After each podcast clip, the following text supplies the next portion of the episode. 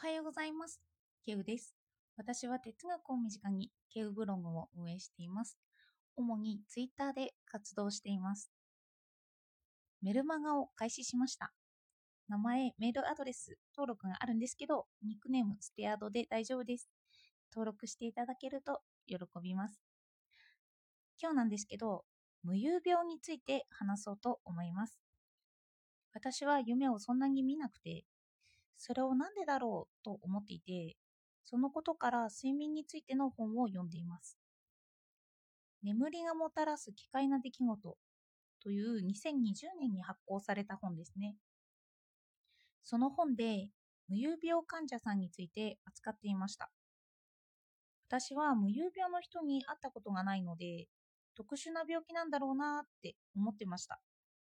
でも、そこまで私たちの普段とかけ離れているわけではないんだなぁと分かったんです。私のイメージだと、無遊病になっている時には歩き回って散歩したり、何かを食べたりというようなイメージだったんですけど、何かを叫んだり、うなったりとかそんなことも無遊病の一種にされていたんですよ。時々私たちは寝言を言いますよね。それは軽い無遊病状態ということでもあるということです。脳の一部が完全に寝ていて、もう一部が起きている状態。そんな状態が無遊病状態みたいです。子供は深い眠りに落ちやすいので、こういった症状がよく出るみたいです。子供の方が何か寝言言ったりしてますよね。脳の一部が起きないけれど、もう一部が起きてしまうので寝言を発するんですよ。深い眠りから子供を起こそうとすれば、一部だけ起きてしまうというような無遊病を起こしやすいみたいです。特に脳の深い部分が活発になっていて、かえって前頭頭頂皮質、前頭頭頂皮質と呼ばれるような理性的思考とか人格に関与している部分が寝ているみたいです。だから記憶ということができてないという感じなんですかね。そして私が何で身近に感じたのかというと、この脳の一部が寝ていて、一部が起きている状態というのは、起きている時にも生じているみたいです。例えば、寝不足的な状態が続いていたとしますよね。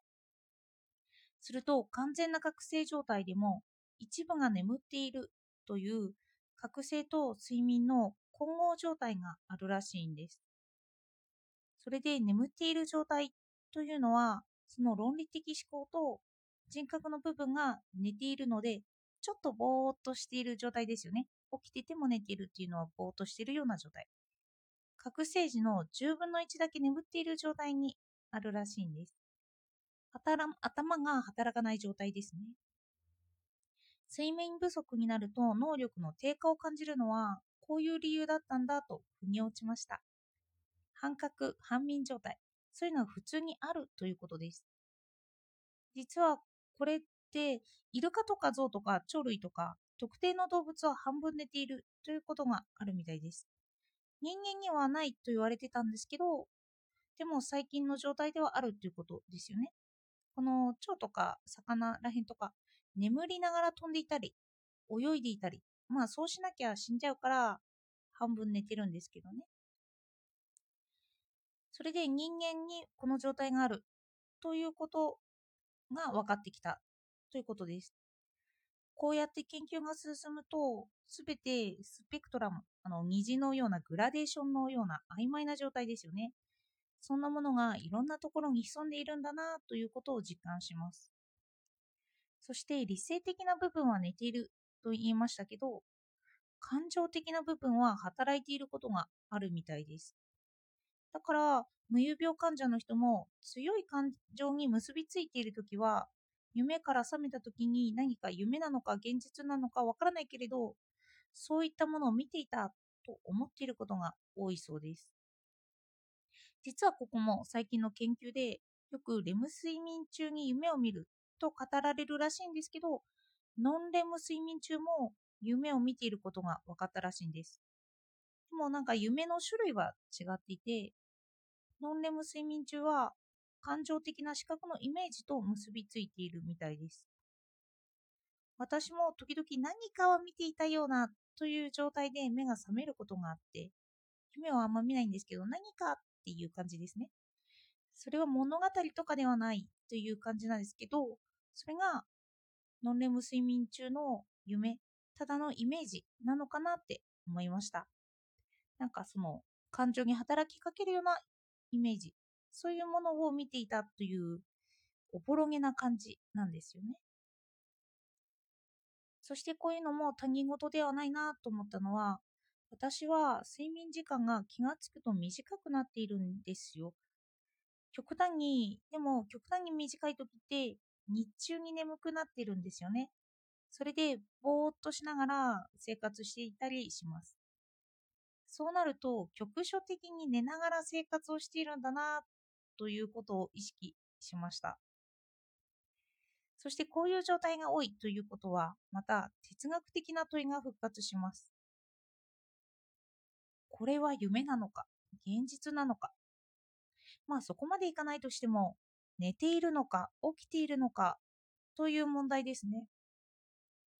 そして無遊病患者の人は遺伝的にそういう状態になりやすいみたいです。深い眠りの中なのに脳の一部だけが起きてしまう状態ですよね。そしてそうなると、普通に逆もありますよね。起きている状態なのに、一部だけが寝てしまうような状態。まあ、私はよくぼーっとするので、こんな状態にあるのかもしれません。そうなると、本当寝ているのか、起きているのか、本当にわからなくなりますよね。今のところの区切りだと、論理的思考や人柄、記憶に関してがこの起きている、寝ているに関わっているみたいです。ということは、私が考えているときは起きているみたいだという区切りはつけれますね。まあ、例えば水を水だと思えたり、分かったり、実感したりして論理的思考を働かせるときは起きている。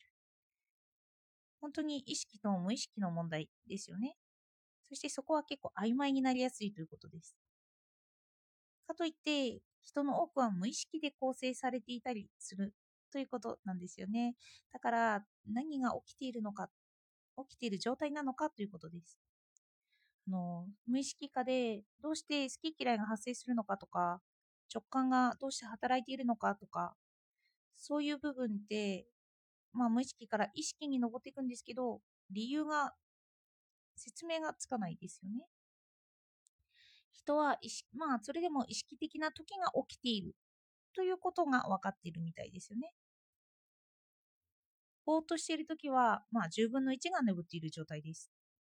それでも寝ている状態と起きている状態を区切った方がいいので、カテゴリー分けして私たちは寝ている状態、起きている状態と判断しているということです。まあ、かえって頭を使ってないときは寝ているとも言えてしまうんですかね。私はよく興味がないものになるとすぐに寝てしまうかぼーっとしてしまう癖があります。そしてそれを癖と言っていいのかというふうにも捉えられますよね。もし睡眠を十分にとればそれはなくなるのか。それとも遺伝的性質と同じように10分の1寝ている状態を作り出せるなら、からショートスリープで済んでいるのかという問題にも結びつきます。よくあのショートスリーパー、ロングスリーパーとか言いますけど、ショートスリーパーの人は局所的に眠ることができるというゲートができているのかもしれませんよね。生物種生物種によってそこまで異なるのって変ですもんね。かといって私は6時間睡眠くらいで起きてしまうんですよね。